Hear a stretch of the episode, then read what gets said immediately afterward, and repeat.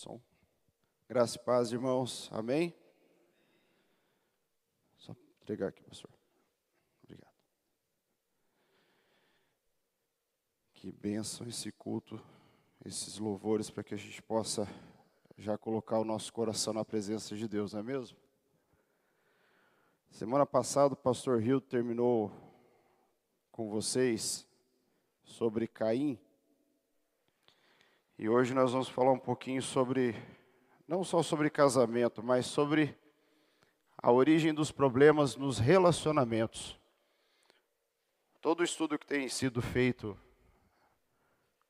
com, com o pastor Giovanni, com o pastor Rio, tem se tratado sobre casamento, sobre relacionamentos.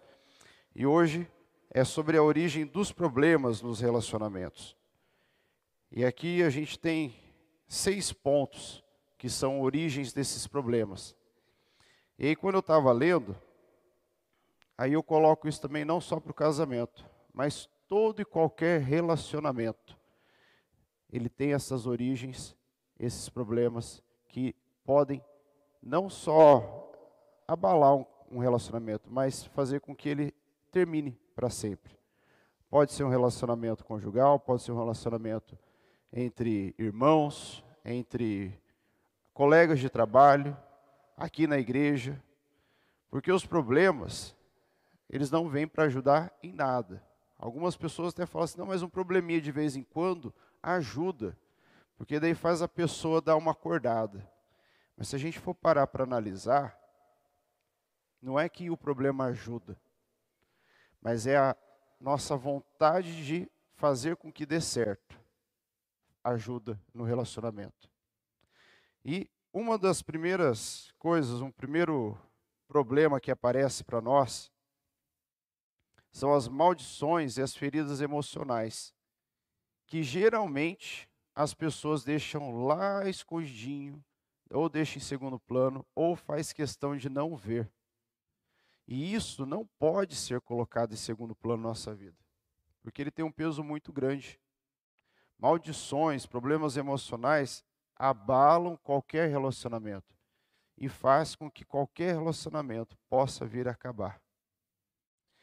Muitas pessoas elas não conseguem romper com essas maldições na vida, elas não conseguem romper com esses problemas emocionais ou sequelas emocionais que ficaram.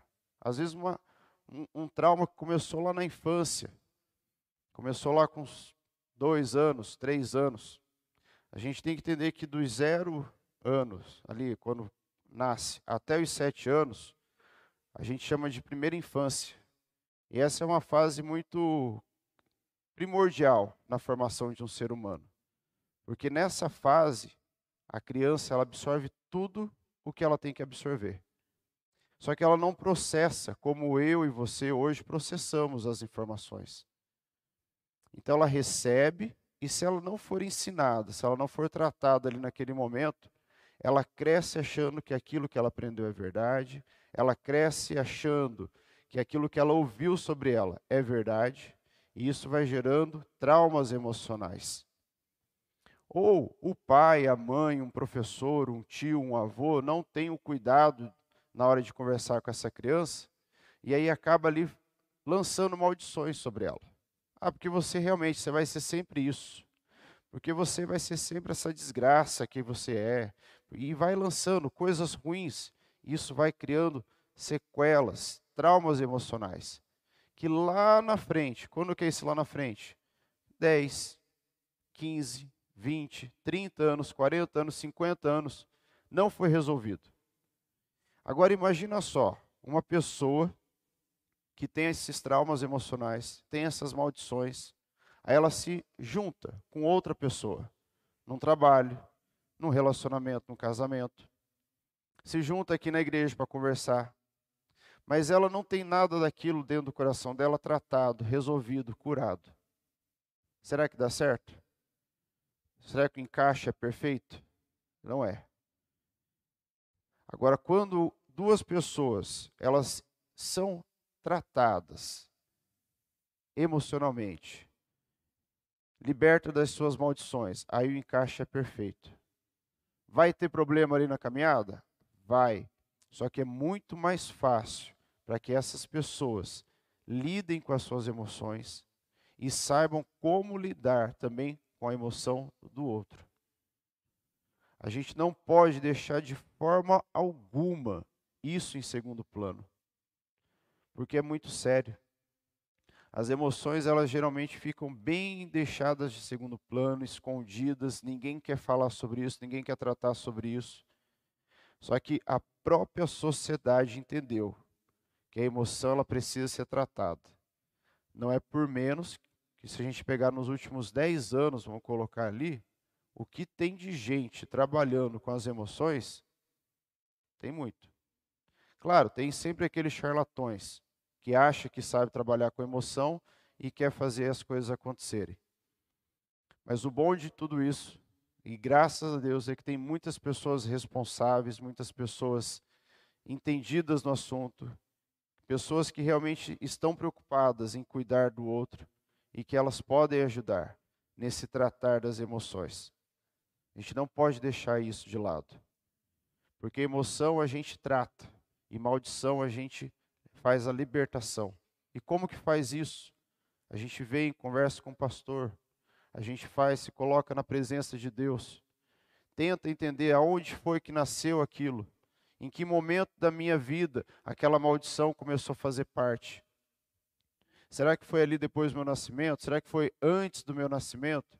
Será que foi lá na época do meu avô, do meu bisavô, e essa maldição vem se arrastando, se arrastando, se arrastando?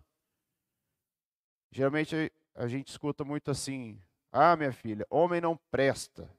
Aí já vem cucando isso na cabeça da mulher. Ou, ó, oh, meu filho, mulher é assim, assim, assado. Aí vai fica encucando aquilo na cabeça.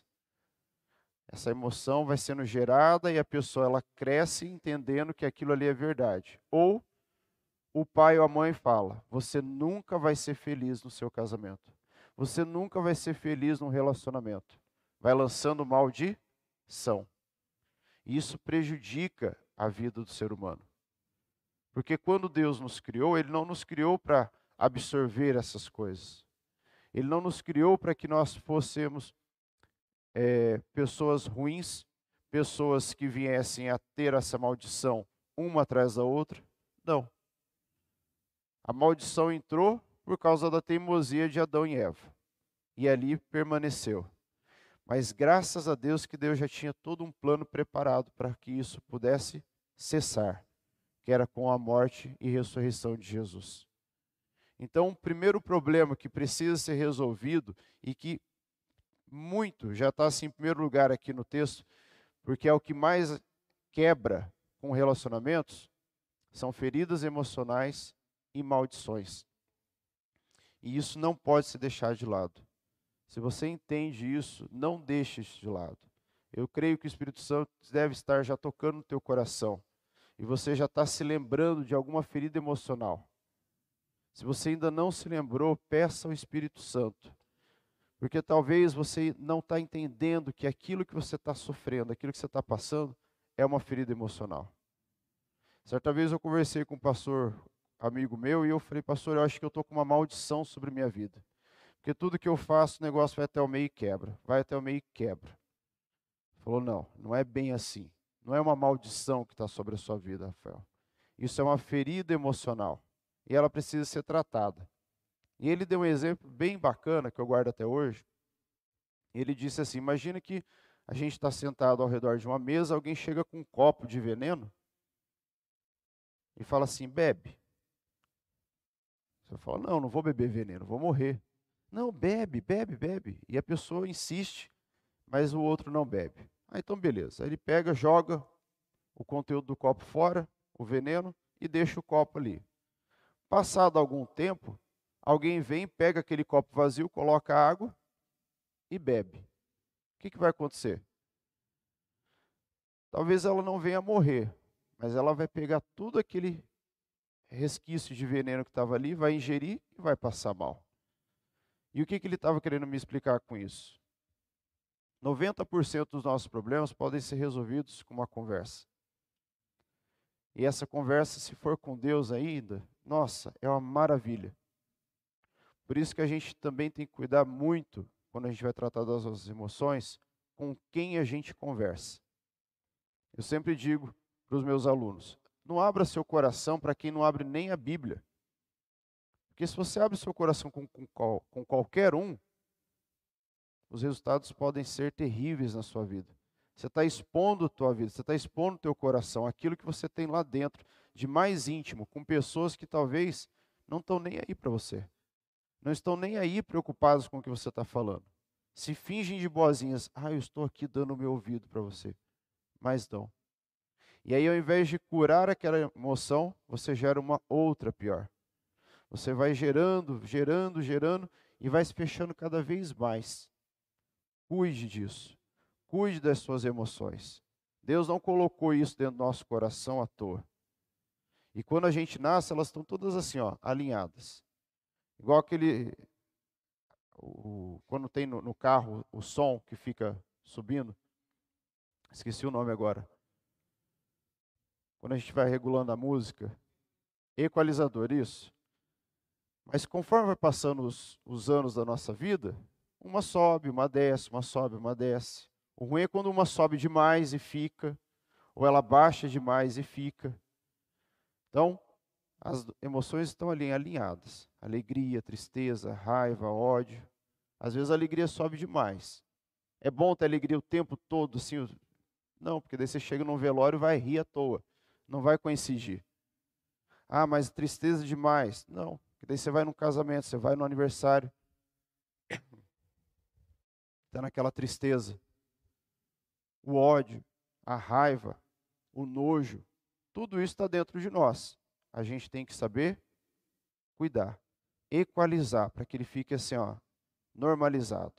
E assim a gente pode crescer. Crescer diante das pessoas, crescer diante de Deus, mas não para que nós sejamos mais do que a pessoa mas que a gente possa ali estar aperfeiçoando os nossos conhecimentos, aperfeiçoando a nós enquanto pessoa e recebendo mais de Deus. Um segundo, uma segunda origem de problemas que tem nos relacionamentos são as falhas de comunicação. Quantos aqui conhecem seus melhores amigos apenas de olhar? Só de olhar? Só que para você fazer isso, você teve que conversar muito antes, não foi? Eu não posso simplesmente chegar aqui na irmã ou no irmão, ficar olhando e falar assim: ó, estou descrevendo você. Você é isso, isso, seu nome é esse, sua idade é isso. Não, não consigo. Eu posso talvez até falar, como tem algumas pessoas que têm essa facilidade de ler o corpo, as expressões, e falar: você passou por isso, você sofreu isso. Mas é muito raso. Agora senta e conversa com aquela pessoa. Um dia, você já vai conhecer muito dela. Conversa uma semana, conversa um mês, um ano, dez anos, você vai conhecendo. E sabe o que é o gostoso de nós nesse momento? É que a gente pode ficar 100 anos conversando com aquela pessoa. A gente sempre vai ter algo de novo para conhecer. Isso que é o bom. E as falhas na comunicação estragam qualquer relacionamento. Aqui na igreja, por exemplo, se eu, pastor Giovanni, pastor Rildo, o PC, toda a diretoria, o presbitério, se a gente não senta e conversa, não encaixa.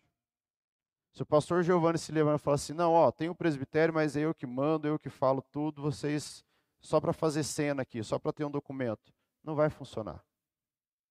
Mas a gente senta, a gente conversa, pastor Gil sempre traz a gente numa segunda-feira, a gente senta e conversa.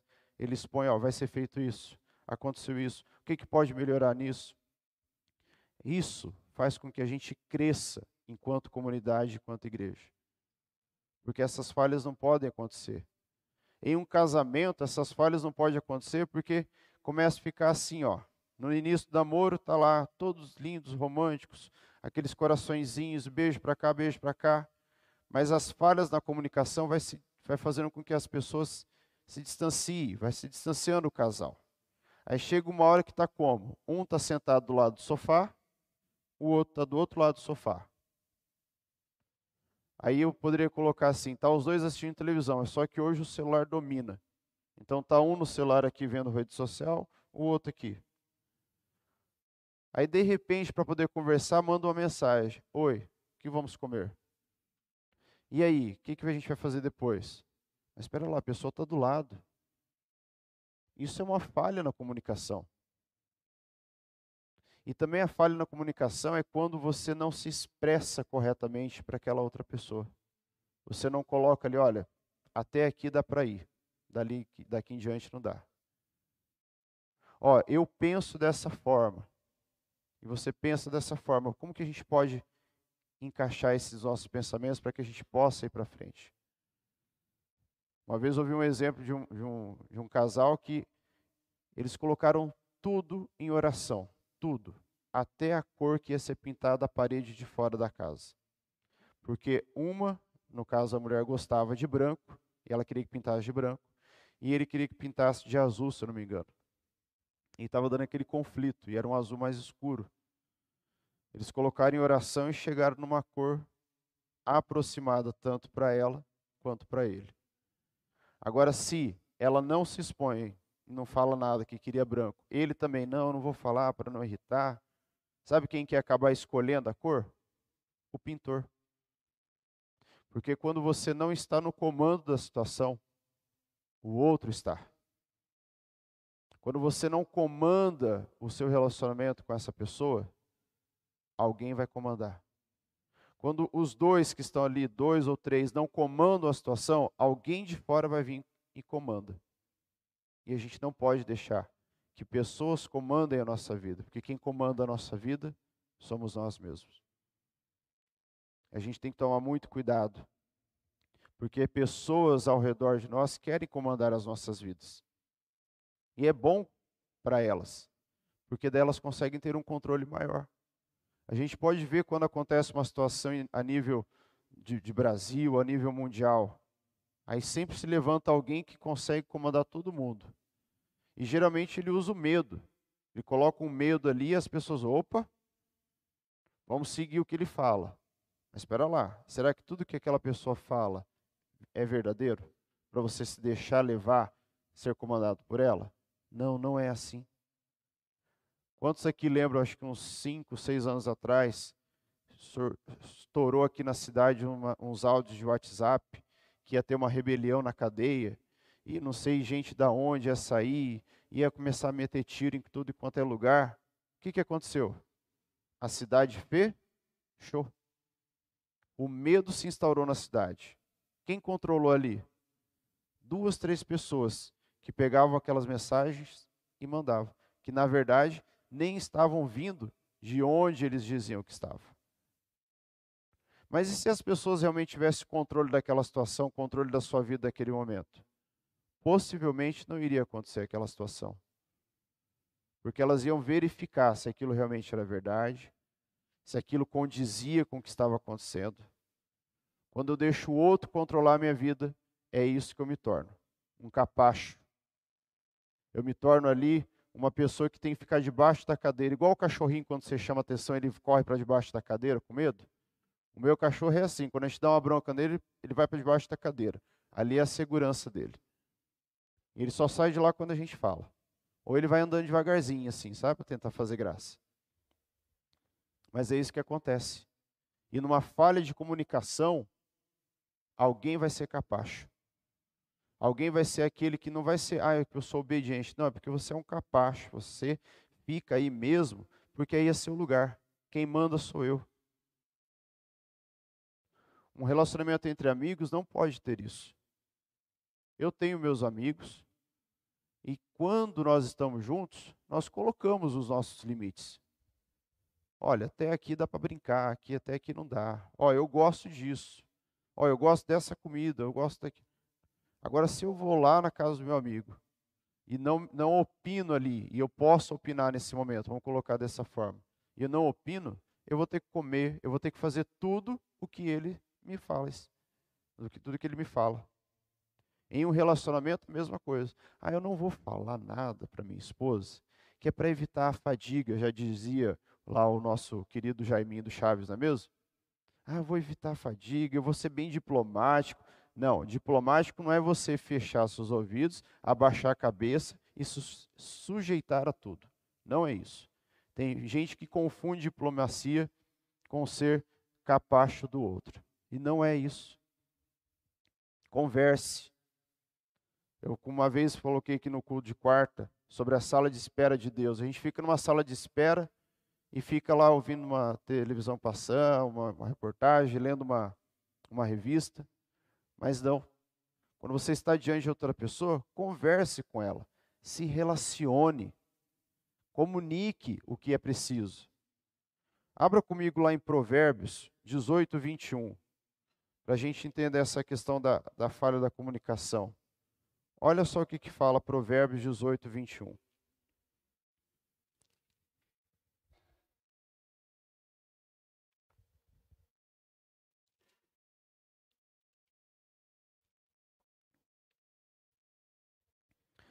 Provérbios 18, 21 diz assim, ó. A palavra de Deus nos fala: a língua, a língua tem poder sobre a vida e sobre a morte. Os que gostam de usá-la comerão do seu fruto. Aí você pode pensar assim: nossa, parece que é só coisa ruim. Não. Se você sabe usar a sua língua corretamente, a palavra de Deus nos fala que a gente vai comer do seu fruto. Então, se você sabe usar a sua língua para o bem, qual fruto que você vai comer? Bem uma boa fruta. Agora, se você fala mal, qual vai ser o fruto? Um mau fruto. Cuida daquilo, cuide daquilo que você fala. Ah, mas eu não penso para falar, eu, tudo aquilo que vem dentro de mim eu falo. Isso não é opinião, isso é falta de educação. Cuide da sua comunicação com as pessoas.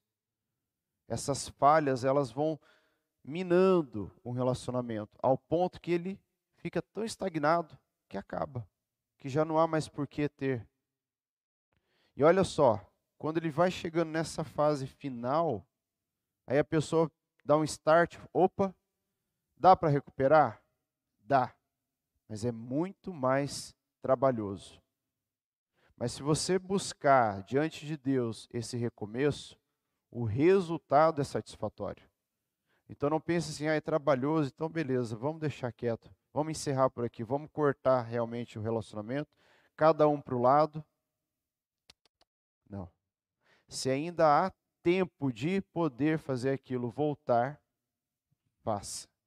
E faça diante de Deus, não com a sua própria força. Quem estava aqui na quarta passada, lembra que eu falei, não é pela nossa força, mas é pela força do Senhor. Você tem que colocar o seu esforço se esforce, faça a sua parte, que Deus vai estar fazendo a parte dele e vai estar restaurando aquilo que é preciso ser restaurado. Um outro problema que faz com que os relacionamentos se acabem é uma bomba, e essa bomba se chama pecado. E aí quando a gente olha para um casamento, qual que é o primeiro pecado que todo mundo vem na cabeça? Adultério. E parece que só existe isso dentro de um casamento como pecado, o adultério. Ah, acabou por quê? Não, quem que traiu primeiro? Não.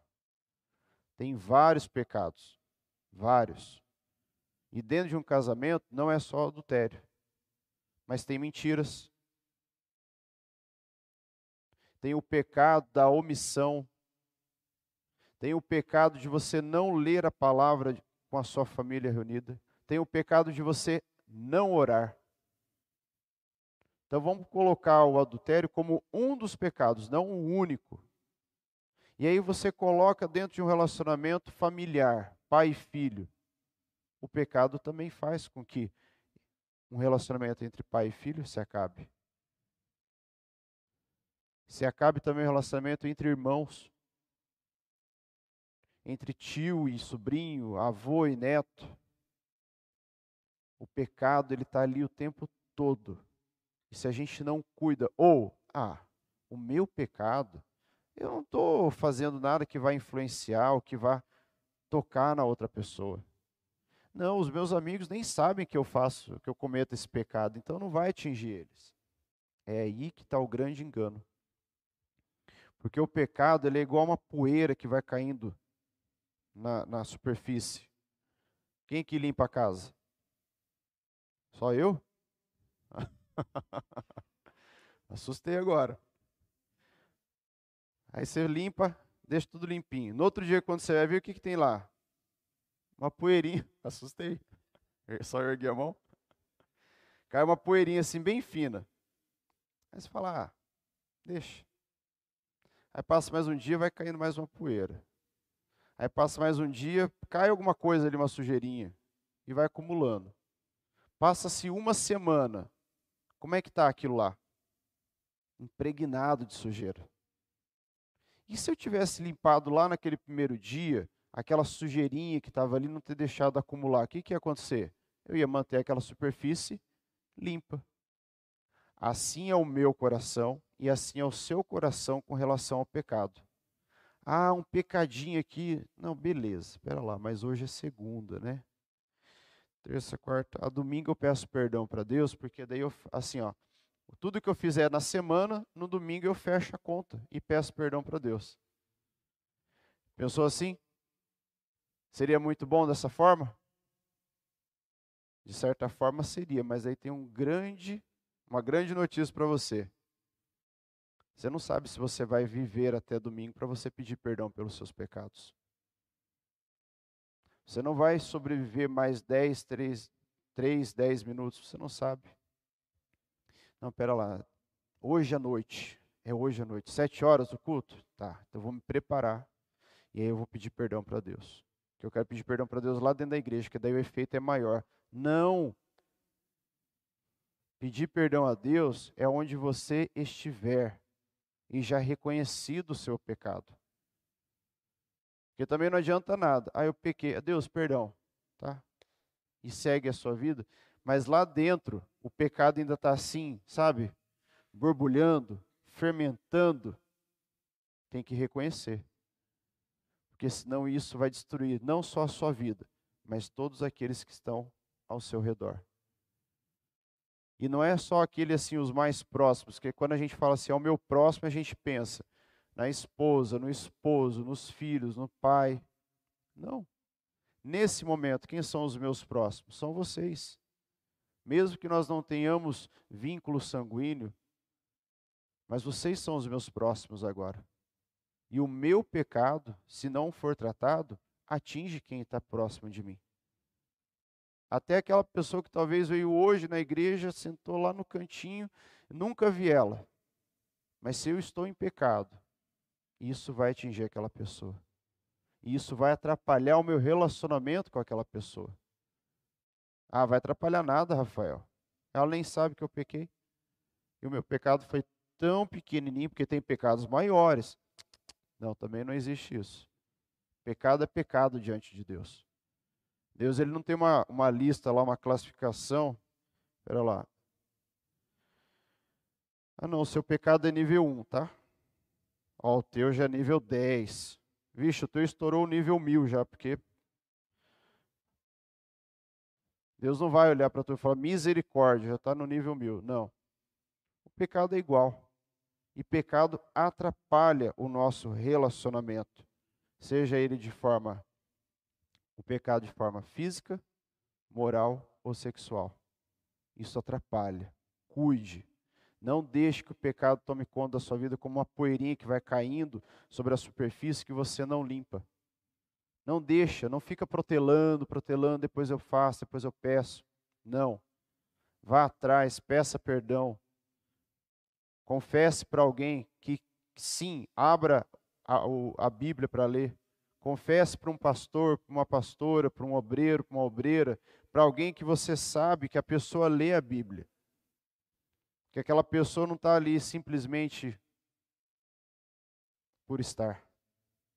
Um outro ponto, que é um dos origens dos problemas, é a falta de espiritualidade. Olha só, às vezes o problema não está em pecados grosseiros, como está aqui no texto para a gente, mas na falta da espiritualidade ausência de oração, de temor, consideração à palavra e os comportamentos carnais.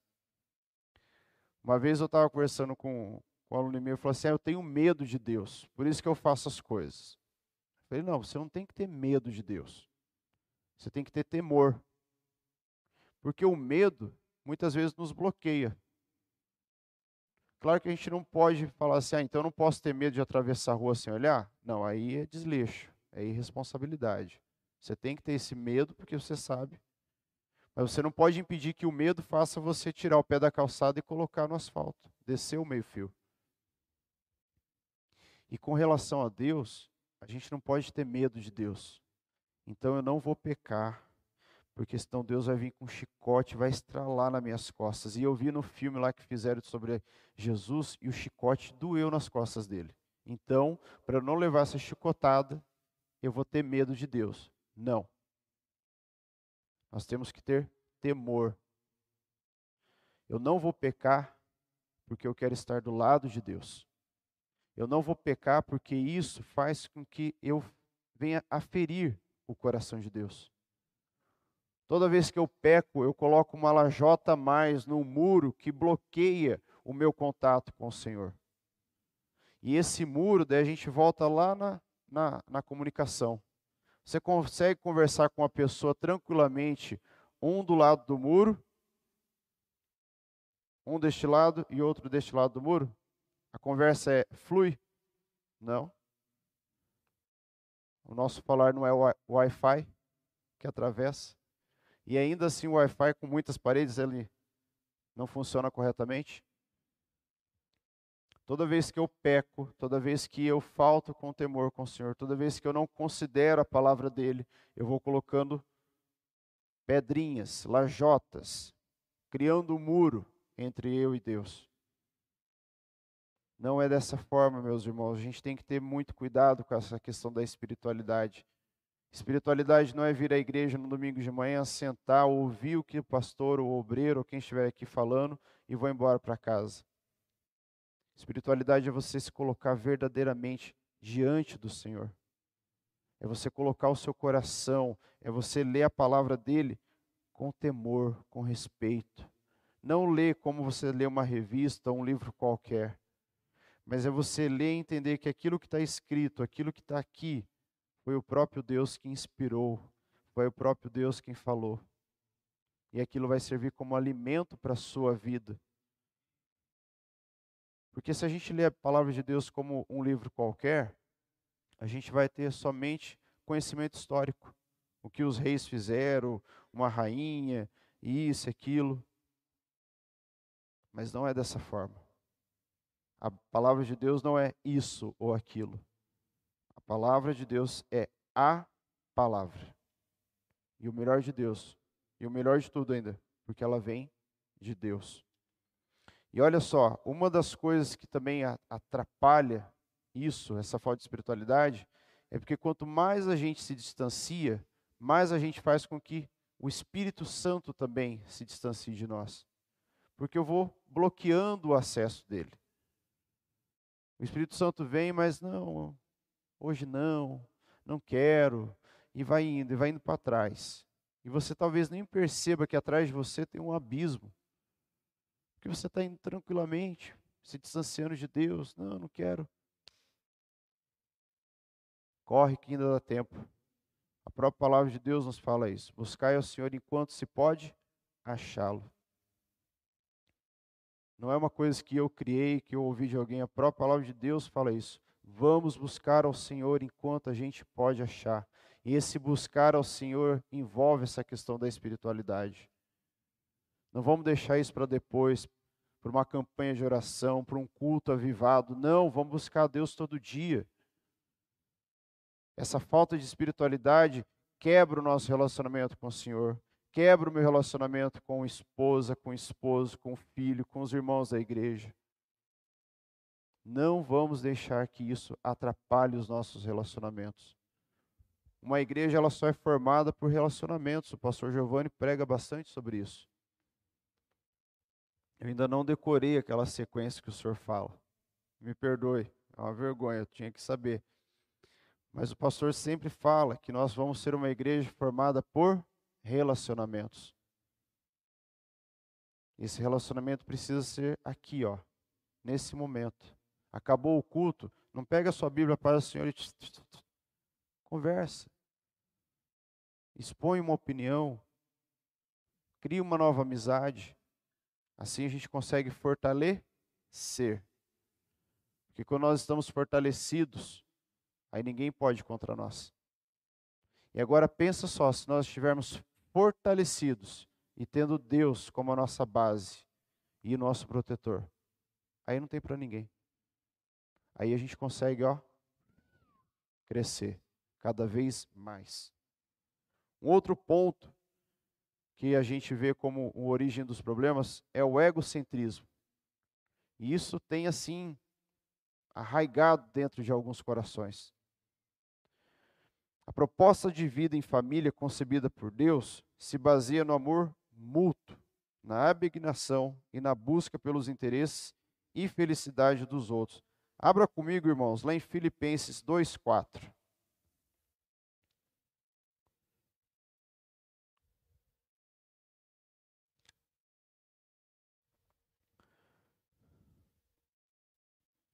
Filipenses 2:4. Versículo 4, a palavra de Deus nos fala assim: Cada um cuide não somente dos seus interesses, mas também dos interesses dos outros. Eu vou repetir para ficar bem firme e, e gravado na nossa mente, no nosso coração. Cada um cuide não somente dos seus interesses, mas também dos interesses dos outros. Ah, então quer dizer que eu posso cuidar da vida do outro? Não é nesse sentido, de colocar o bracinho na janela e ficar cuidando. Eu vou perguntar aqui. Quem aqui já assistiu a Praça Nossa? Quem lembra de uma personagem que tinha muito tempo atrás que ela ficava na janela? Tinha até uma, uma almofadinha. Qual que era a função daquela personagem? ficar cuidando da vida de todo mundo que passava na praça. Não é isso que o versículo nos fala. Ficar na janela cuidando da vida. Olha lá, a roupa que está saindo. Nossa! Era Fifi? Não lembro o nome dela. Olha só o carro que ele comprou. Nossa, deve estar tá ganhando um monte. E vai cuidando. Não é desse sentido que está falando, cuidar mas é você cuidar do interesse para a vida do outro.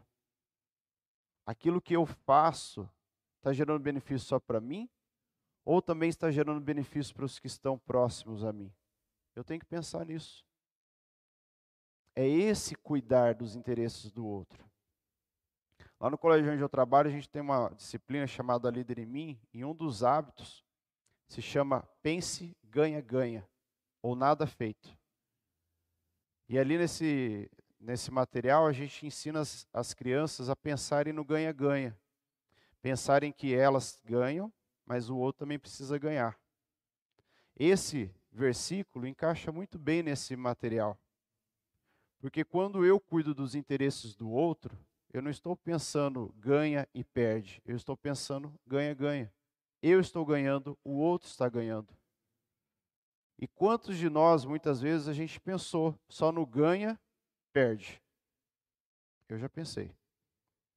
O que importa é eu, o que importa é minha família, o que importa são os meus interesses, o outro, não quero nem saber, cada um faça por si. Mas quando nós estamos num relacionamento, numa comunidade, não existe esse pensar por si mesmo. A gente faz pensando no outro. E dentro de um casamento, quando a gente faz as coisas pensando no outro, a gente cresce muito enquanto casal.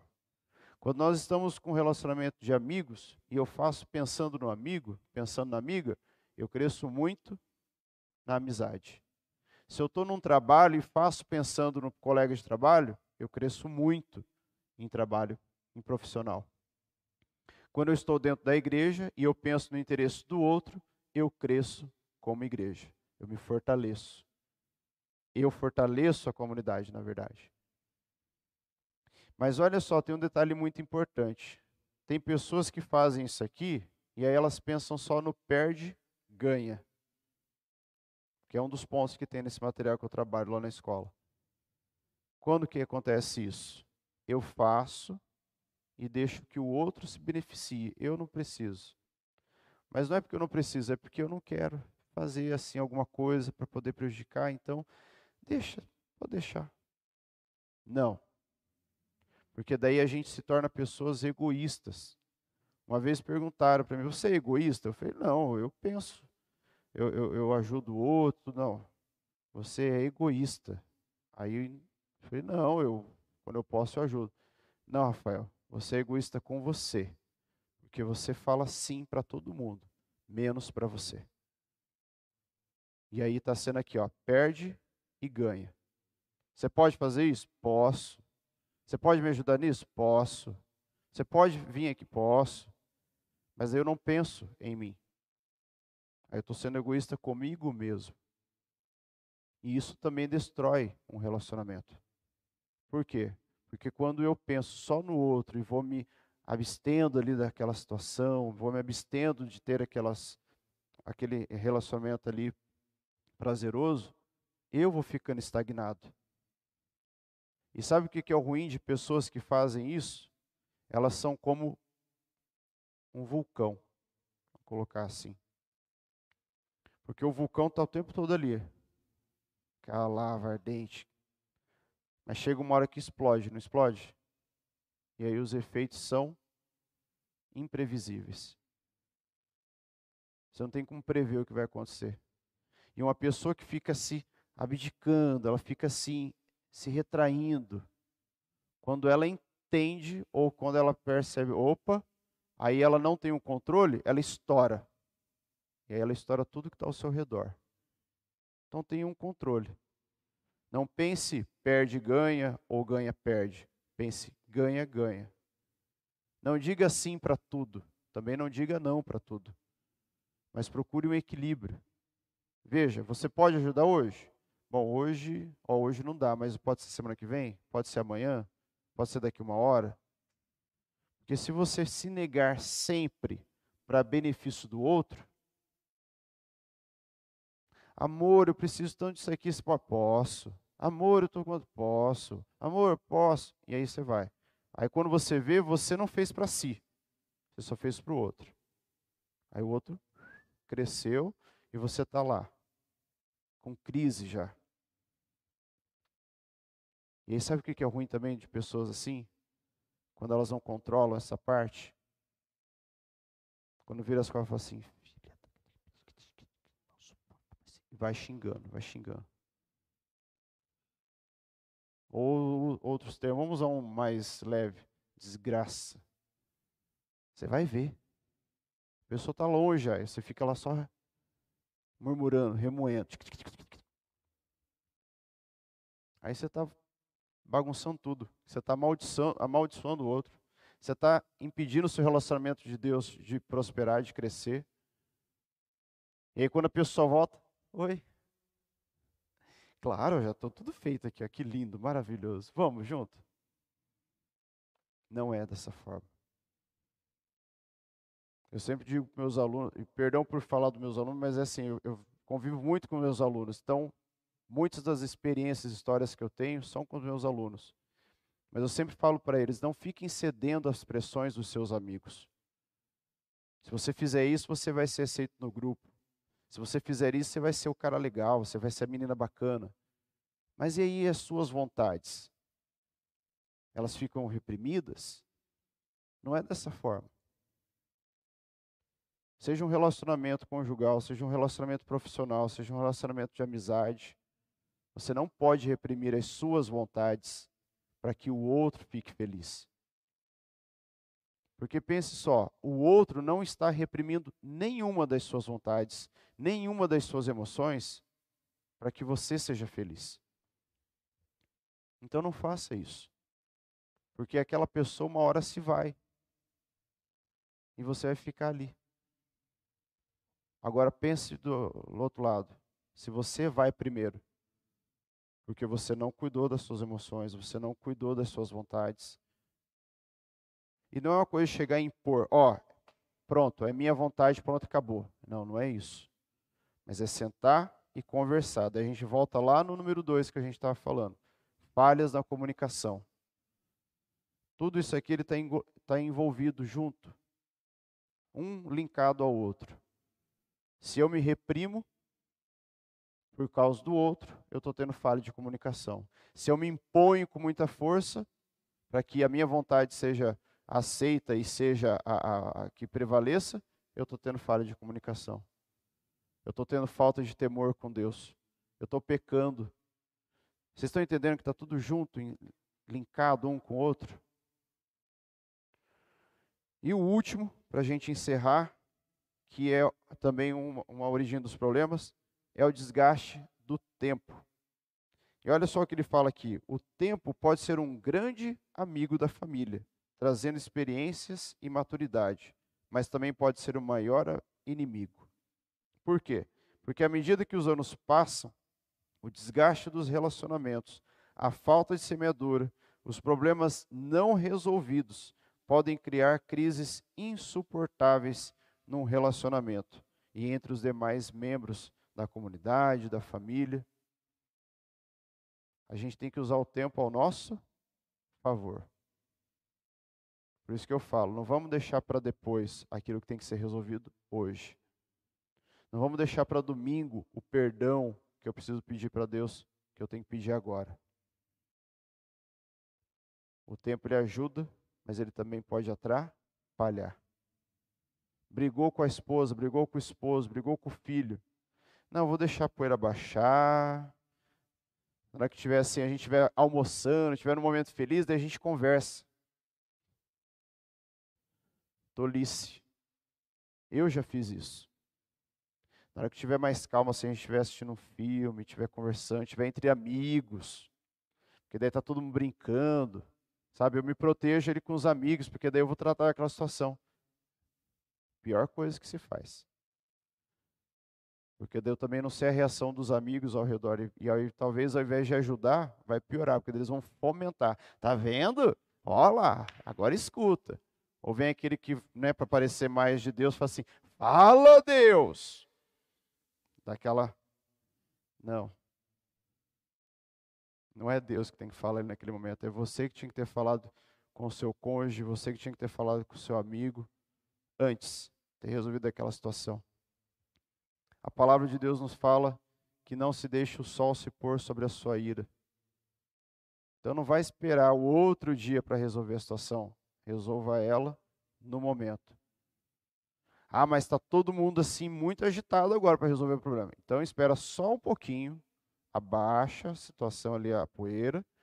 Mas não é assim, uma, duas, três, quatro, cinco, seis horas. Não, minutos.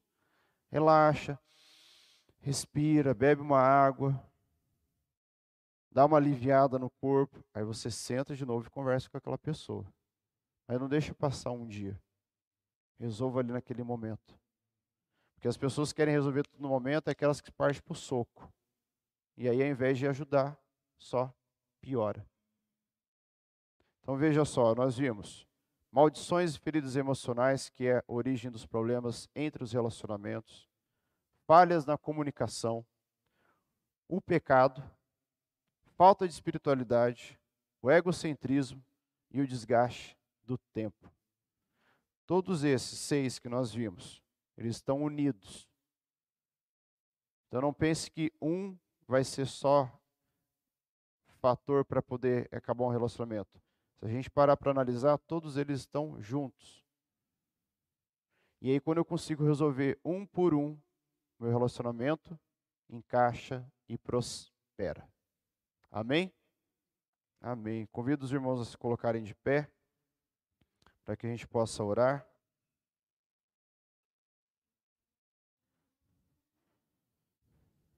Convido você a fechar os seus olhos também, se colocar na presença de Deus.